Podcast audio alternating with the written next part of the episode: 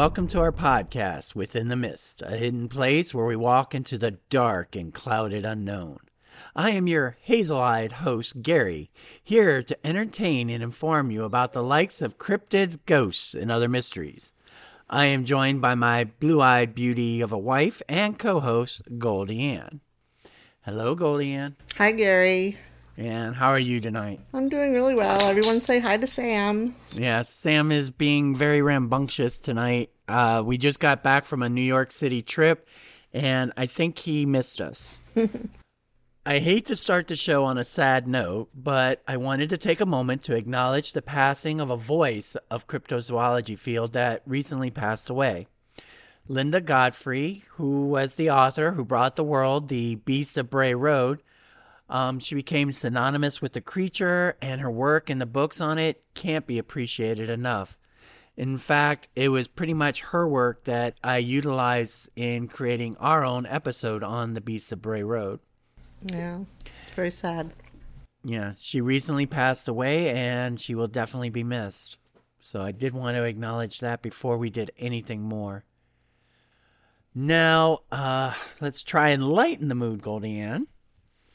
Did you know yesterday I was waiting in line behind a woman with a crying baby? He was screaming something fierce, and the woman turned to me and said he just needed to be changed. So changed into what? Exactly. I mean, she got mad at me when I nodded my head in agreement and said, hopefully changed into a puppy or something quieter. Wow. Yeah, some people can be really touchy about that. That's actually funny. Oh, good. Well, today's episode involves the story of creepy children appearing out of nowhere with nefarious intentions. Some of the stories may be linked to child murders. These may be upsetting to some of our listeners. We are storytellers who have gathered information on some of our favorite mysteries to bring to you. We don't attempt to scare our listeners on purpose. Well, maybe just a little. Listener discretion is always advised. And with that, GoldieAnn. Yes? There is a stillness to the midnight hour. Everything is cast in darkness and silence until you are disturbed from your peaceful slumber by a light knocking at the door. Ain't gonna wake me up. Okay. A heavy pounding at the door. Okay. It is unclear if you dreamt it or if it was real until there is another knocking, even louder. Curious as to who could be at your door at such an hour, you rise and turn on the lights before heading to the door. By now, there is more knocking, almost desperate this time. You look through your peephole or through the ring monitor to see a pair of small children aged about 10 or 12 years old standing in front of your door. They are dressed in dirty hoodies that seem a little too big for their small frames. It's my son! Sorry. Why is your son out at midnight knocking at your door? You've met him, right? This is true. It might seem that these children need help, and they do not appear to be threatening, so you carefully open the door a little, on the alert for any hidden dangers. Asking what the children want, they ask for your help and want to come inside, while keeping their heads down and their hoods shading their faces. You politely say no, but that they should go home. They are persistent and insist that they do not have any weapons. They will even explain that they cannot come in unless you invite them in. That is when you get a closer look at them, and your eyes go wide. You will notice something is not right about these children. Their eyes, pure black, from lid to lid, dead black orbs devoid of sclera or iris, send chills up your spine. You are now face to face with an urban legend of paranormal creatures that resemble children between the ages of 6 and 16. These creatures with pale skin and black eyes have reportedly been seen hitchhiking, panhandling, or at the doorsteps of residential homes. Over the past 30 years, dozens of stories keep spreading, all following a very similar pattern. Kids with eyes completely blacked out appear at people's homes or vehicles, knock on the door, and then insist upon getting inside. Anyone who has encountered them has almost immediately felt an overwhelming sense of dread. Besides blacked-out eyes, these children typically appear normal. Sometimes their attire seems outdated. So join us today as we open our doors within the mist to discover the Black-Eyed Kids. This is a really good one, though. I mean, I've seen the movies. Isn't there movies about it? There's Village of the Damned, which deals with spooky kids. They're not exactly black-eyed kids, but other than that, they do have the same similarities. Yeah, most kids are spooky anyway. And we'll discover even more why. Chapter 1, At the Movies. The modern legend of the Black-Eyed Kids, or Becks, can be traced back to January 16th of 1998.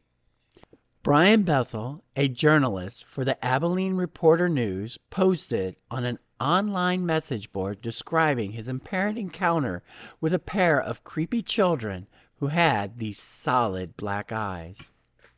He would later write of his experience in a 1996 news story posted in the Abilene Reporter News on April 13th of 2013. So that was the first time? That was the first modern appearance of the Black-Eyed Kids that really caused the urban legend to take root. Okay. I thought there was like earlier than that. This is probably the most famous story of it that kind of caught everyone's attention. Okay.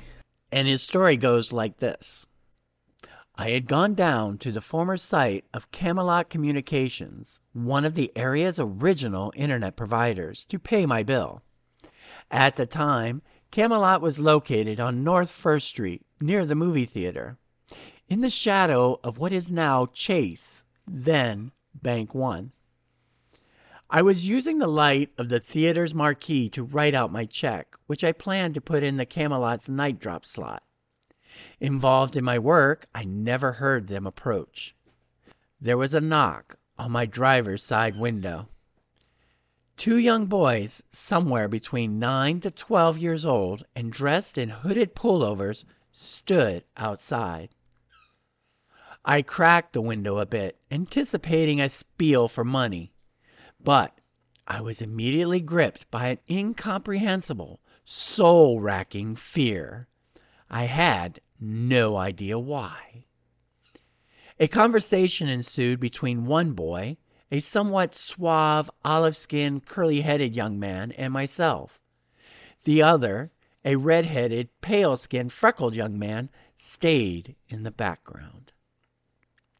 The spokesman, as I've come to think of him, told me that he and his companion needed a ride.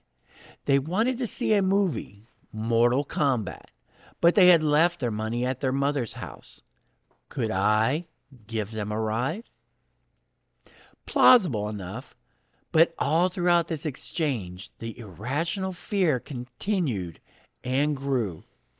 I had no reason to be frightened of these two boys, but I was. Terribly. After a bit more conversation, I looked up at the theater marquee and then down at the digital clock display in my car. Mortal Kombat's last show of the night had already started. By the time I could have driven the boys anywhere and back, it would practically have been over. All the while, the spokesman uttered assurances. It wouldn't take long. They were just two little kids. They didn't have a gun or anything. This last part was a bit unnerving. I noticed that my hand had strayed towards the lock of my door. I pulled it away, perhaps a bit too violently. In the short time I had broken the gaze of the spokesman, something had changed, and my mind exploded into a vortex of all-consuming terror. Both boys stared at me with coal black eyes. The sort of eyes one sees these days on aliens or bargain basement vampires on late night television. Soulless orbs like two great swaths of starless night. I did what I felt any rational person would do. I full-on freaked out inside while trying to appear completely sane and calm. I apologized to the kids. I made whatever excuses came to mind, all of them designed to get me the hell out of there, fast. The aura of fear was now a palpable, black hanging thing, almost as if reality itself was warping around me. I wrapped my hand around the gear shift, threw the car into reverse, and began to roll up the window, apologizing all the while. My fear must have been evident. The boy in back wore a look of confusion. The spokesman banged sharply on the window as I rolled it up. His words, full of anger, echo in my mind even today. "We can't come in unless you tell us it's okay. Let us in." Just like a vampire. I drove out of the parking lot in blind fear, and I'm surprised I didn't sideswipe a car or two along the way. I stole a quick look in my rearview mirror before peeling out into the night. The boys were gone. Even if they had run, I don't believe there was any place they could have hidden from my view that quickly. Cool. And that was his encounter with the Black-Eyed Kids. It's kind of freaky. Awesome, but freaky. Definitely not something you would forget. No. Well, what Bethel did is that he wrote down the story of what had happened, more or less as a cathartic exercise, and he shared it with a small group of friends on an email listing. From there, it got out into the wider internet and grew, and became the phenomenon that everyone is familiar with today. I remember those internet emails. All the little chat groups and news groups. Yeah. Well, over time, there was a term coined for what he had seen. Becks, Black-Eyed Kids. He said he wouldn't have chosen that as a term personally, but it is the acronym that the internet knows today. Though this is the most well-known version of the first encounter with the Black-Eyed Kids, it was not the first to be documented, as a similar encounter occurred in Virginia during the 1950s. Aha! Chapter 2, Harold's Run for His Life. Yeah, if I run it, you better see who's chasing me. Well, famed paranormal author David Weatherly was told of this encounter by a man who came from a long line of farmers in rural Virginia. The story had been passed down from generation after generation about one of their own, a 16-year-old boy named Harold. The legend goes that while Harold was walking home just before sunset one day, he got to the fence line that leads to his house. Once there, he discovered another boy was leaning on the fence post. It was someone he had never seen before, and the stranger appeared to be about 10 to 12 years old, and not anyone Harold had ever met before in the small community. And Harold was familiar with everyone in town. Well, yeah, especially if you're a kid. Go to school with everybody. Everybody knows everybody. Everyone goes to the same places and hangs out. You know. Well, Harold was a very friendly individual, so he decided to strike up a conversation with the strange boy, who continued not to respond, but instead stared at the dirt road under his feet, totally unresponsive to anything Harold had to say. This was something new to Harold, who was great at making friends with everybody, and confused him because of the lack of conversational engagement. He thought that maybe there was something wrong. "Hey, are you okay?" This was the first time that the strange boy acknowledged his existence. Without looking up, he responded, "I want to go to your house. You are going to walk me up to your house." To Harold, this was another odd thing about the boy. Why would a strange kid want to come to his house? They're supposed to be friends. Maybe. It was just then that a chill began running up Harold's spine. It was as if some sort of primal fear was responding to the presence of the strange boy. It was at this moment that Harold saw him look up for the first time. The strange boy revealed solid black eyes without any sign of any white or any color. Harold's fight or flight instinct now took over. He looked up from the road towards his house, but his legs were frozen in place, unable to move despite how hard he tried to go. Oh, Lord. His brain was calculating just how long of a run it was from the fence post to his front door. But he wasn't able to move a muscle.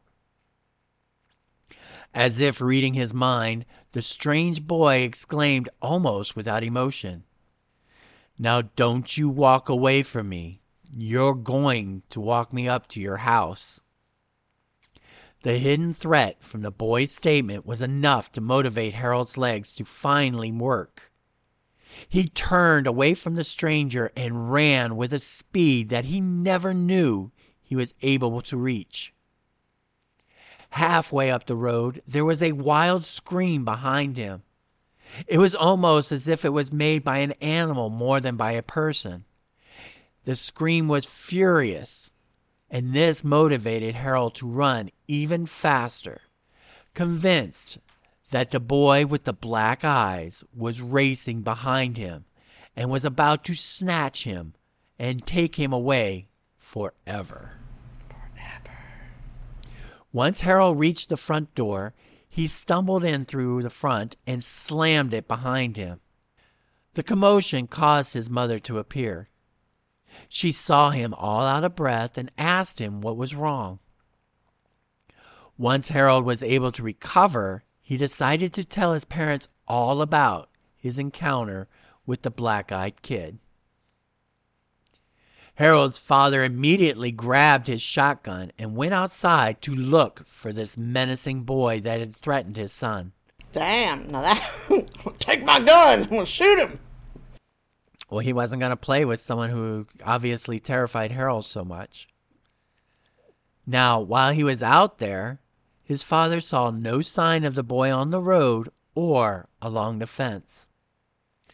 After a few minutes, he returned inside. He and Harold's mother asked for the boy to repeat his story once more. Harold was sure to end the story with the statement that the strange boy was as solid as you or me, so he knew that it wasn't a ghost. Harold's parents believed the story, knowing that their son was not one to lie or to make up tales. They had heard of strange events out there in the country, and pretty much everyone was familiar with ghost stories of one type or another. But they had never heard of anything as bizarre or frightening as what had happened to their son. Harold's mother was convinced that her son had an encounter with the devil himself. To protect him and the family, she had made him change his clothes to his Sunday best, and then took him to the church for a blessing by the clergyman. According to the future generations of the family, Harold would tell his children that he always tried to forget the strange boy, but he could never get the image of him out of his head, or those soulless black eyes that would constantly haunt him to the end of his days. Family legends are a great way to learn about the encounters of the black-eyed kids, but The number of stories involving these terrifying teenagers really bloomed with the internet. Of course they did. Everything bloomed with the internet. I mean, which is two different ways you can look at it. I mean, you can look at it like people just making up stuff across the internet, or that's a good way to get your story out for millions of people to hear it. And one good thing is that the number of stories about Black-Eyed Kids that came out helped to focus that there was one area above any others that kind of had the highest potential of having a Black-Eyed Kid encounter. Yeah? What's that? Well, Chapter 3, The Center of Beck Sightings. Wait, the center as in a building? Kind of more of a location. Okay. I mean, is there people that actually study this stuff? There are a lot of paranormal investigators on Black-Eyed Kids. Oh, that's cool. In fact, I will bring you up to speed on one of them right now. Awesome. Because if there is a hotbed of Black-Eyed Kid sightings, it may well be Cannock Chase in Staffordshire of the United Kingdom. The locals know the area for its beauty and its scenic and hiking trails. However, those experienced in studying the paranormal know the region for something far more sinister. According to reports, to include the police records, this area of Staffordshire is a hotspot for UFOs, phantom big cats, and the Black-Eyed Kids. The number of sightings even warranted the Birmingham Mail to publish an article concerning paranormal investigator Lee Brinkley's attempt to investigate the multiple sightings of the black-eyed children in the area. I think it's Staffordshire. Staffordshire? I think so. All right. Well, I'm going to go with Staffordshire then the rest of this way. That way I can be wrong only half the time. There you go. But let's get back to Brinkley. Brinkley claimed that Black-Eyed Kid sightings were prevalent in the 1980s, even citing a time that his aunt and friend saw one on Cannock Chase in 1982. His story is, quote, "In the summer of 1982, my aunt was 18 years old, and she and her friends would often meet on Cannock Chase in the evening time, probably in much the same way many teenagers still do today. One evening, just before dark, she heard a little girl frantically shouting for help. Rushing to locate the sound, she stumbled upon a dirt track and caught sight of the girl, about 6 years old, who was running in the opposite direction. When my aunt caught up, the girl turned around and looked her in the eyes, and then ran off into the dark woodlands. Her eyes had been completely black, with no trace of white. There was a police search, but to no avail. At the time, no one had any reason to believe anything paranormal was going on. The girl certainly appeared to be of flesh and blood." Now, Brinkley also said there had been other recent sightings in the area as well. On his website, he told of one sighting by a local woman. Quote, "My daughter and I were walking through Birch's Valley when we heard the screams of a young child.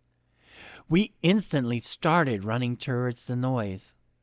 We couldn't find the child anywhere, and so stopped to catch our breath. That's when I turned around and saw a girl stood behind me, no more than 10 years old, with her hands over her eyes. I asked if she was okay and if she had been the one screaming. She then put her arms down by her side and opened her eyes, which is when I saw that they were completely black. No iris, no white, nothing. I jumped back and grabbed my daughter. When I looked again, the child was gone." Even more stories about Cannock Chase is that there was another report concerning the sighting of a Beck 30 years after it had been first seen, still a child. This story reads as, quote, "On Saturday, 13th September, my wife and I were walking through Cannock Chase near to Style Cop with our dog.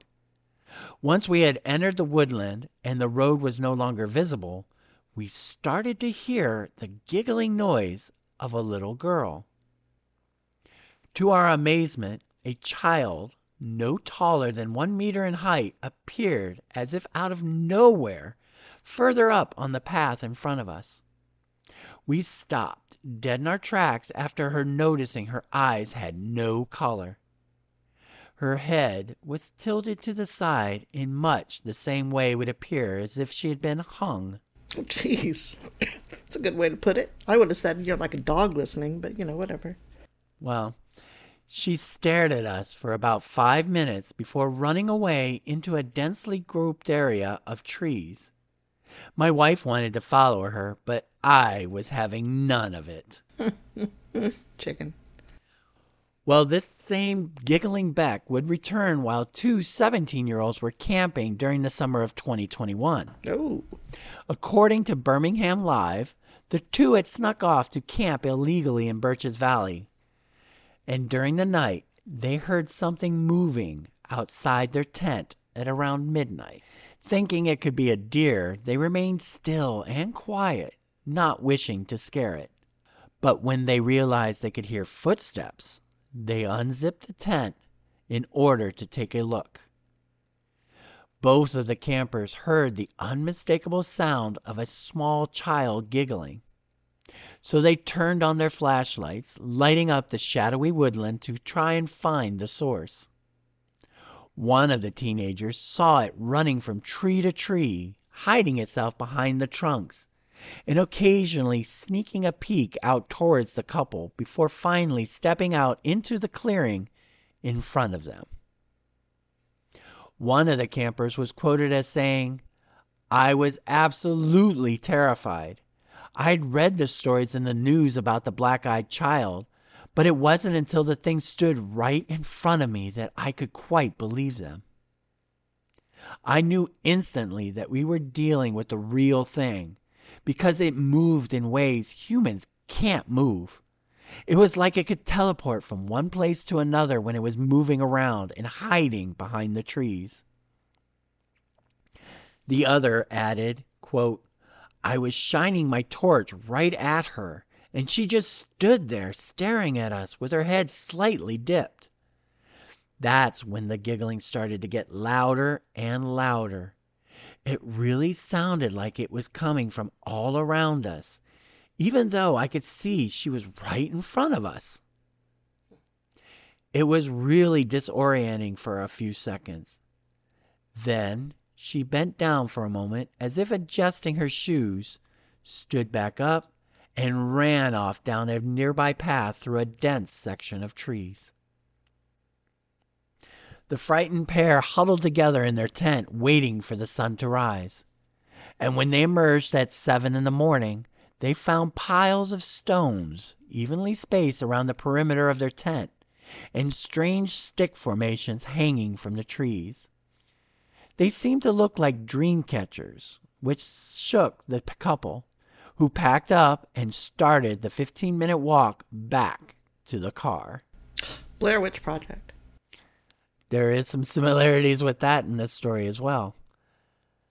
And as they were walking, they spotted a small child with the same black eyes peering at them from behind an oak tree and screamed. The pair ran off towards the vehicle. That's pretty cool. Go ahead. Sorry, I was going to say, do you think Blair Witch got that from them, or did they get this from Blair Witch? Well, this came after Blair Witch, so I think that some of the similarities was taken from Blair Witch rather than given to. But it does connect to that earlier story of a giggling black-eyed child in the woods. Right. There have been so many cases of black-eyed kids in this area that there was even a story published about a local pub called the Four Crosses Inn, which was on the market to be sold, but it had to continuously reduce its asking price because nobody wanted to buy it. It seems that the inn had been haunted by a black-eyed little girl and was frightening away any potential interest in the property. Well, that's cool. I'd buy it. Well, the inn dated back from 1636 and was located less than 3 miles from Cannock Chase in Staffordshire. See, I took your advice this time. Now, the quaint building boasts a bar and a restaurant, kitchen, stores, and a cellar. It even has 10 bedrooms on the first and second floor. Wow. This place pretty much has everything that you could ask for, including these black-eyed children. Just throw that in there. Well, it's the number of a ghostly Beck who visits the downstairs bar that has kept buyers away. It seems a spirit-like young girl who is dressed in tattered clothes and with only black orbs for eyes has been seen walking through the walls screaming. Hmm. Why are there so many reports of these strange entities in this region of the world? Brickley theorized that the number of paranormal events in the areas may be linked to the Conorvi, a Celtic tribe known for their blood sacrifices. And this has a lot of similarity, like disturbing Native American burial grounds. So whereas you have here in the States, disturbing a Native American burial ground will cause these spirits to chase you. In the United Kingdom, you have all of these Celtic sites that have the same effect. But there might be another, even darker explanation for the sightings of black-eyed kids in the area. This one involves a child abductor and murderer, Raymond Morris, of the 1960s. Oh, snap. Chapter 4, The Killer of Cannock Chase. On October 14th, 2020, Mark Hoover, a podcaster for Catch My Killer, wrote a blog about Margaret Reynolds, a 6-year-old girl who had vanished while on her way to school in September of 1965. There was a search party of 2,000 people who went looking for her. They didn't find her. Before 1965 ended, a 5-year-old little girl named Diane Tift left home to visit her grandmother. She never made it. Her brother Terrence was the last person to ever see her alive. On January 12th of 1966, a man found the body of a dead girl in a ditch in Cannock Chase. The police soon arrived to investigate. After removing one body, they found the crumpled body of another dead girl. The same site? Yes. Someone had murdered the girls and then stacked them on top of each other. Margaret Reynolds and Diane Tift were no longer missing. They were dead. Oh, that's so heartbreaking. In August of 1967, a man had approached a 7-year-old girl named Christine Darby. He had pulled up to Christine and persuaded her to get into his car. Another child witnessed Christine enter the stranger's car. No one ever saw Christine alive again. Someone found her body within several days of her disappearance. Her unknown killer sexually assaulted, strangled, and then dumped her body, only a mile away from the other 2 murdered girls. The killer eventually got careless, and while driving his green and white Corsair, he tried to abduct a 4th girl. Fortunately, a neighbor saw the abduction attempt and yelled at the man. The neighbor then called the police, and luckily the neighbor even observed the car's license plate. Awesome. Takes a village. Well, in this case, the car belonged to a factory worker named Raymond Morris. He was a creepy man that had allegedly taken photos of schoolgirls in 1966. Authorities arrested and then tried Morris in 1969 for killing Christine Darby. One officer involved in the investigation said Morris had cold, calculating eyes and showed absolutely no remorse. It's believed he killed the other two girls, but there was only enough evidence for Morris to be charged with killing Christine. He would never see another day outside of prison. A jury convicted Morris in 2 hours on February 18th of 1969. He received a life sentence.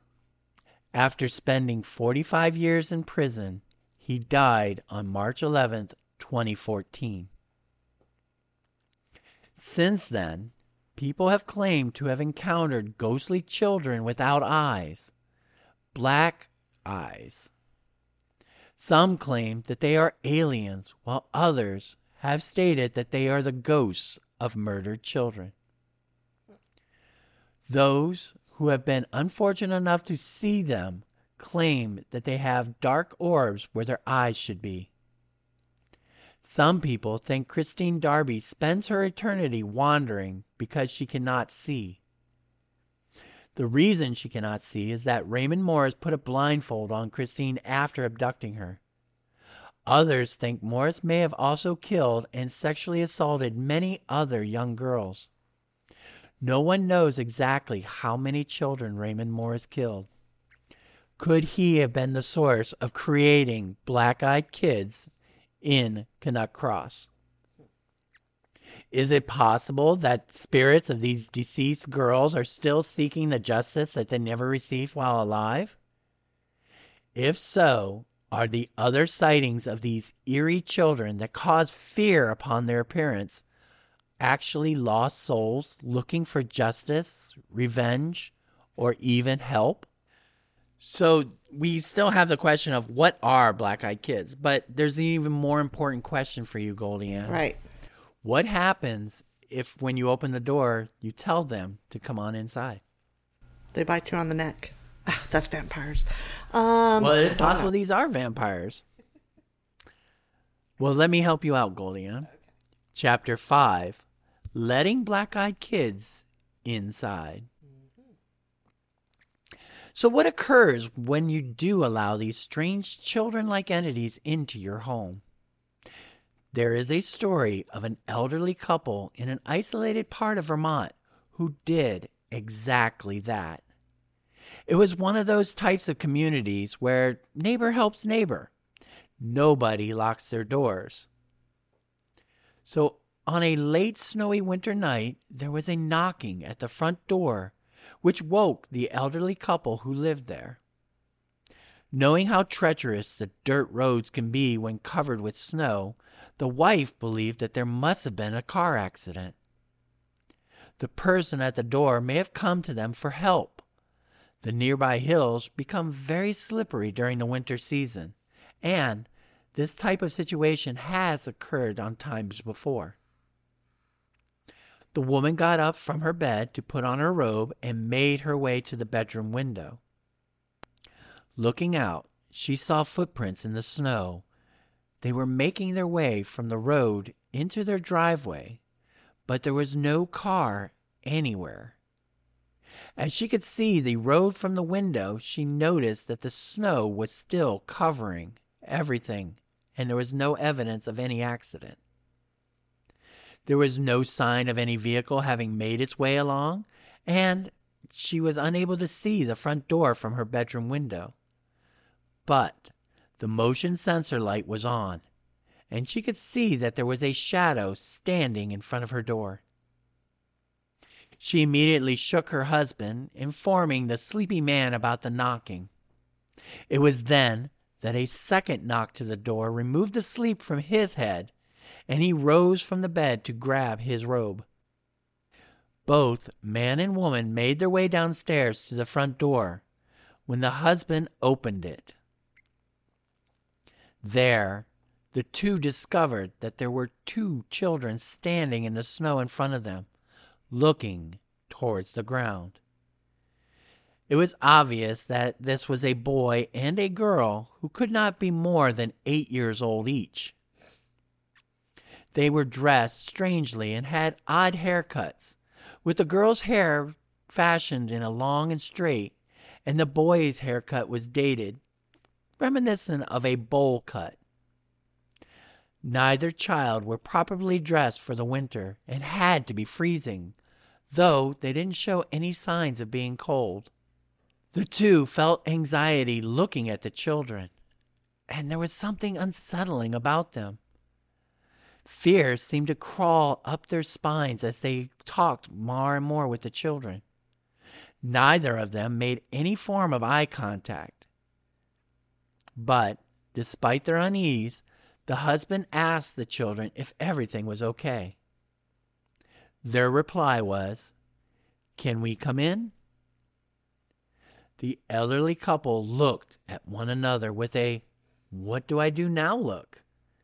Could they have turned these children back out into the winter storm?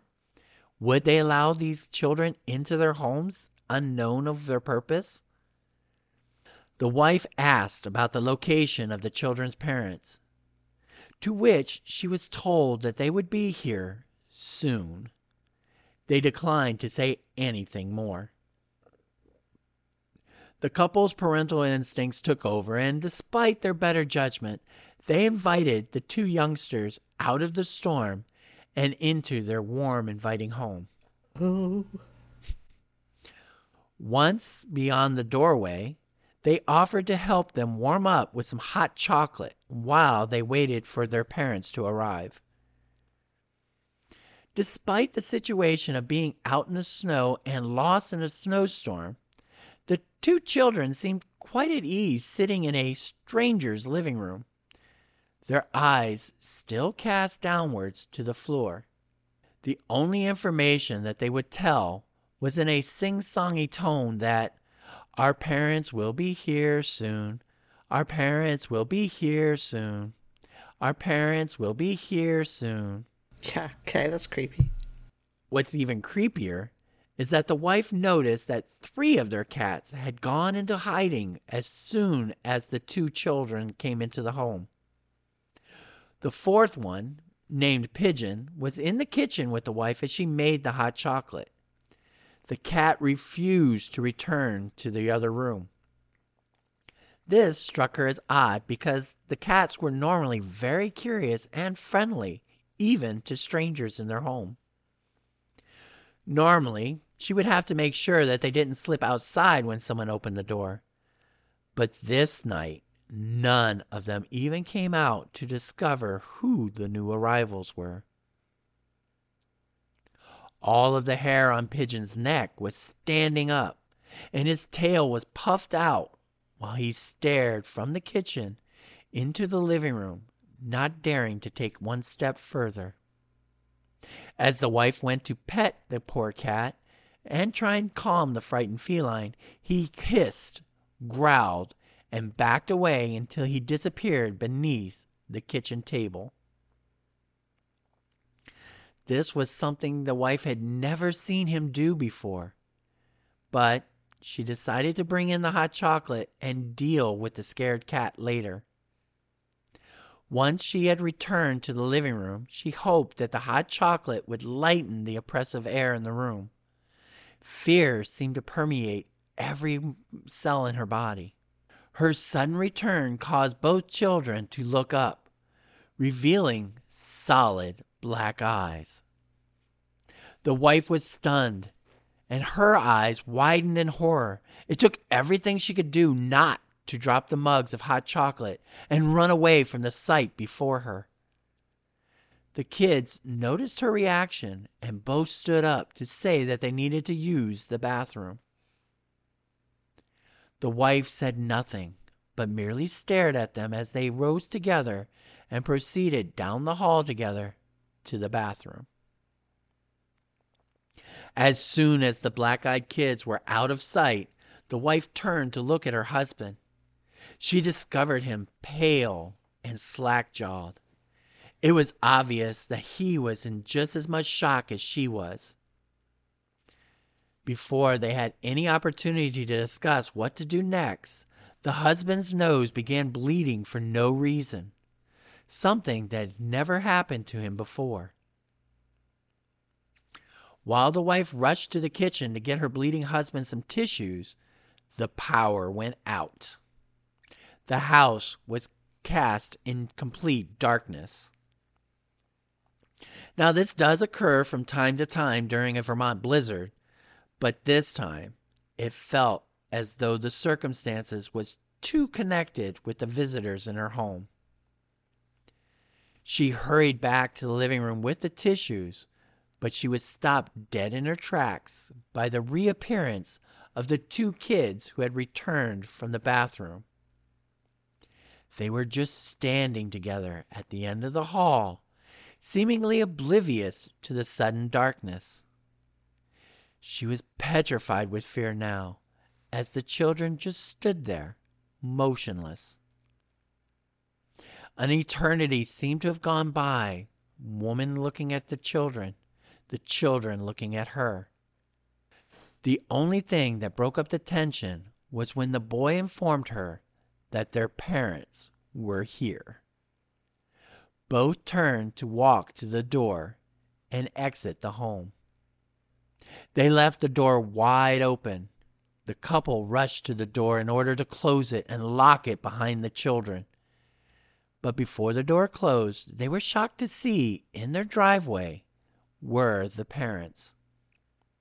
The individual that the children had referred to were actually two men in black suits driving a black car.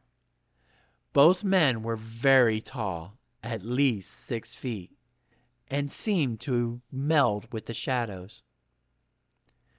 The husband gave a slight wave to them from the doorway, but they just stared back, got in their car with the children, and drove off without saying a single word. The couple were more relieved to have the black-eyed children out of their house, but the worst was yet to come. In the months that followed, the elderly couple lost all 4 of their cats. 3 of them just disappeared and were presumed dead. One of them had a hemorrhage and died right there in the house in front of them for unexplained reasons. Both of the couple continued to have nosebleeds, and it was not long after the encounter that the husband was diagnosed with an aggressive form of skin cancer. His wife remained in the worst state of health she had ever experienced during her entire life. They were convinced that their ill health was linked to that snowy night that they had allowed the black-eyed kids into their home. Yeah, but what did they get out of it? Who get out of it? The black-eyed kids. I think that now there is some theories that the black-eyed kids did something to them. Maybe they drained some of their life force. Maybe they were just being mischievous. And maybe they probed them like aliens. Well, I don't think they were probed, but I think there's some cases where they think that they might be involved in telepathy or telekinesis, or they may be radioactive and that these couple were suffering from radiation poisoning. Huh. Weird. The story is very weird. And does act as a warning of what to do when children knock at your door. Now, sightings of Becks did rise during the period of interest in UFOs during the 1950s. So a lot of people do theorize that they are aliens, especially when you talk about the connections to Men in Black. Another coincidence to the number of sightings is that they seem to occur close to military bases and airports. Interesting. The lack of photographic or video evidence even adds to the mystery of black-eyed kids, but it does make it difficult to substantiate that they do exist. The number of sightings occur at night makes it easy for skeptics to dismiss the events. You could mistake black eyes simply for night shadows or tricks of the light covering their facial features. Fear generated from meeting these entities, however, is not as easy to dismiss. And the effects that happen to the people who do get in the close proximity to them causes one to wonder what their motivations are. Yes, we don't know what their motivations were for entering the home of the elderly couple. but we do know what the effects are. Also, could all these cases be mistaken identities or hoaxes? Are they alien entities here to blend in with society, and they're just trying out to see how well they can pass off as children? And they are working with the men in black. Or are they spirits, ghostly apparitions looking for unanswered questions? Now, regardless, the possibility that danger could be knocking on your door in disguise as something as innocent as a child is something to consider should a kid appear on your front step asking to be let inside. So I think it's time to lock our doors and make our way back out from Within the Mist. That's a good idea. Yeah. Well, we are on social media and would love to hear your stories and opinions about Black-Eyed Kids. Do you think these are spirits, aliens, or pranksters wearing dark contact lenses? You can reach us on our Facebook page, Within the Mist Podcast. We are also on Instagram and Twitter. Plus, we have an email at withintthemistpodcast@gmail.com. This is for any of you who would like to share your stories. We hope you enjoyed our tale of the Black-Eyed Kids, and we'll come again for another episode. Until then, look closely at the child looking at you. They may have dark orbs where there should be cheerful eyes, and remain constantly curious. Goodbye, everybody. See you next time.